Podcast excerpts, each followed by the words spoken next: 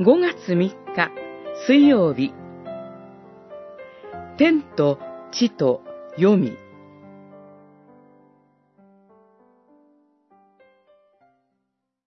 誰が私たちを罪に定めることができましょう。死んだ方、いな、むしろ復活させられた方であるキリストイエスが神の右に座っていて、私たちのために取りなしてくださるのです。ローマの信徒への手紙、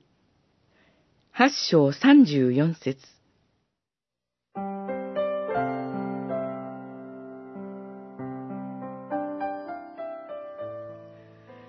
天に上げられるイエス・キリストを見た弟子たちは、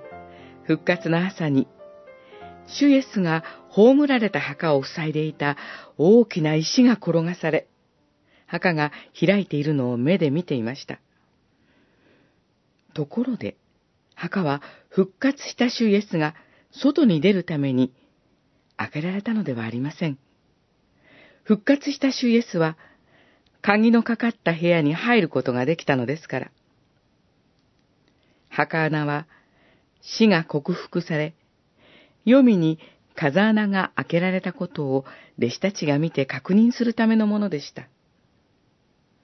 その後弟子たちは、主イエスが天に上げられるのも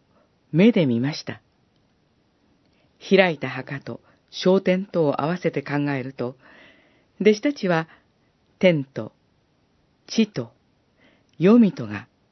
復活の主イエスによって